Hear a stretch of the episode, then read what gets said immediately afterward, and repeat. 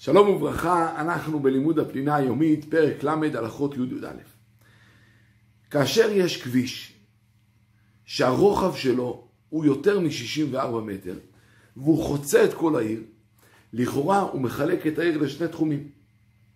הוא הדין, אם יש שטחים פתוחים, שאין שם בתים, כדוגמת פארקים, גינות שעשועים, והרוחב שלהם הוא יותר מ-64 מטר, והם חותכים, חוצים את העיר, הם בעצם מפרידים את שני חלקי העיר להיות שני תחומים. אלא שיש לדבר הזה כמה סייגים. כי על פי זה נתיבי איילון היו צריכים בעצם לחתוך את תל אביב לשני חלקים, ואכן יש שסוברים ככה. אבל יש רבים שמקילים, ואומרים מדוע. א', הרי כל תל אביב מוקפת בצורת הפתח, מוקפת בעירוב, וכיוון שכן, זה כן מאחד את שני החלקים. ועוד, הרי דיברנו אתמול על הבלעת ריבועים, אז כאן, מכיוון שהקו של הכביש הוא לא קו ישר, הוא כזה אלכסון, אז בעצם יש כאן ריבועים שנבלעים, וכיוון שכן, כבר התחומים מתחברים. ועוד יש שרצו להגיד, אחרי הכל הכבישים והפארקים נועדו לשימוש כל בני העיר, וכיוון שכן, זה לא נחשב מחלק את העיר. ולמעשה, ההלכה כמקילים, אלא שכאשר אדם עובר מצד אחד לצד שני, טוב שיחמיר לא ללכת י"ב מיל, כי י"ב מיל זה כבר לחלק מהדעות דאורייתא, אז ספק דאורייתא לחומרה. זה באופן כללי. כאשר אדם יצא בין במזיד בין משוגג מחוץ לתחום, הפסיד את התחום שלו ועכשיו יש לו רק ד' אמות. ואם הוא צריך להתפנות, התירו לו ללכת למקום צנוע להתפנות, וממקום שהוא התפנה, לזוז עד מקום שלא יריח ריח רע, כדי שיוכל להגיד דברי קדושה, ושמה יהיה לו ד' אמות. כאשר אדם יצא והגיע למקום מוקף, אם הוא יצא מחוץ לתחום שלו במזיד, גם במקום המוקף יש לו רק ד' אמות.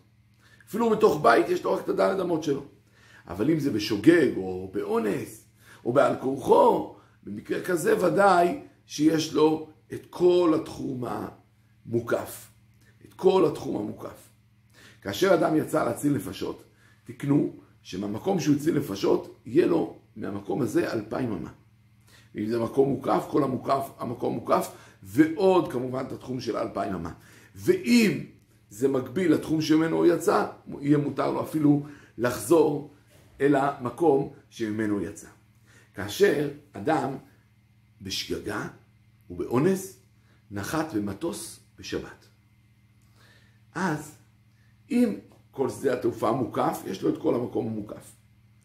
כמו שלמדנו כאשר אדם אה, עבר את תחומו בשוגג או באונס, יש לו את כל, את כל התחום המוקף, אז יכול להיות לו את כל התחום המוקף, ואפילו חוצה לו אלפיים ימה, כי ברגע שהמטוס נגע במקום, במסלול לחיטה, ממילא הוא קנה את השביתה, וכל המקום מוקף, אז זה כל המקום, ועוד אלפיים אמה מחוצה לו. אבל כאשר המקום לא מוקף, בעצם הוא קנה את השביתה ברגע שהמטוס נגע בקרקע, והמטוס עד שעצר ודאי נסע למעלה מאלף, אה, אה, מאלף מטר, למעלה מאלפיים אמה, כך שהוא בעצם יצא מחוץ לתחום, נכון? זה בשוגג, בעל כורחו, אבל הוא יצא מחוץ לתחום, וממילא יהיה לו רק 400, רק 400, באיפה שהוא יושב, במטוס 400.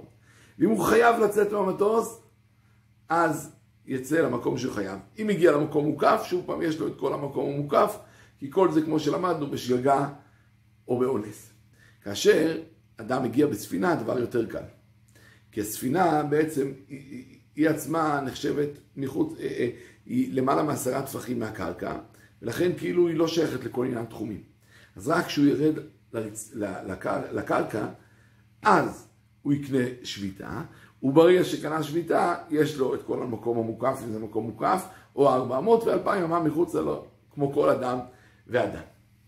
כאשר אדם יצא וחזר בשגגה או באונס, אז ממילא אה, הוא חוזר לתחום שלו. אבל כאשר הוא יצא במזיד, אפילו אם הוא חזר בשגגה, אז הוא לא מקבל עוד פעם את התחום, אבל אם זה מקום מוקף, יכול לטלטל בכל המוקף. במקרה שאדם הוציא פירות, מחוץ לתחום, כי כמו שלמדנו, התחום חל גם על החפצים של האדם. כשאדם הוציא פירות חוץ לתחום. אם זה מזיד, יהיה אסור לאכול את הפירות. אם זה בשוגג, אפשר יהיה לאכול את הפירות, אבל יש להם רק דל אמות, כי הם יצאו חוץ לתחום. גוי שהביא פירות, פירות מחוץ לתחום. קודם כל, האדם שהביאו בשבילו, ובני ביתו אסור, אסור להם לאכול בשבת. כי זה הנאה ממעשה שבת שנעשה עבורך, זה אסור. אנשים אחרים, יהיה מותר להם לאכול את הפירות, וכיוון שהוא הכניס אותם לתחום, יהיה את כל המקום המוקף, אפשר שם יהיה לטלטל, אבל לא מעבר לו. שלום, שלום.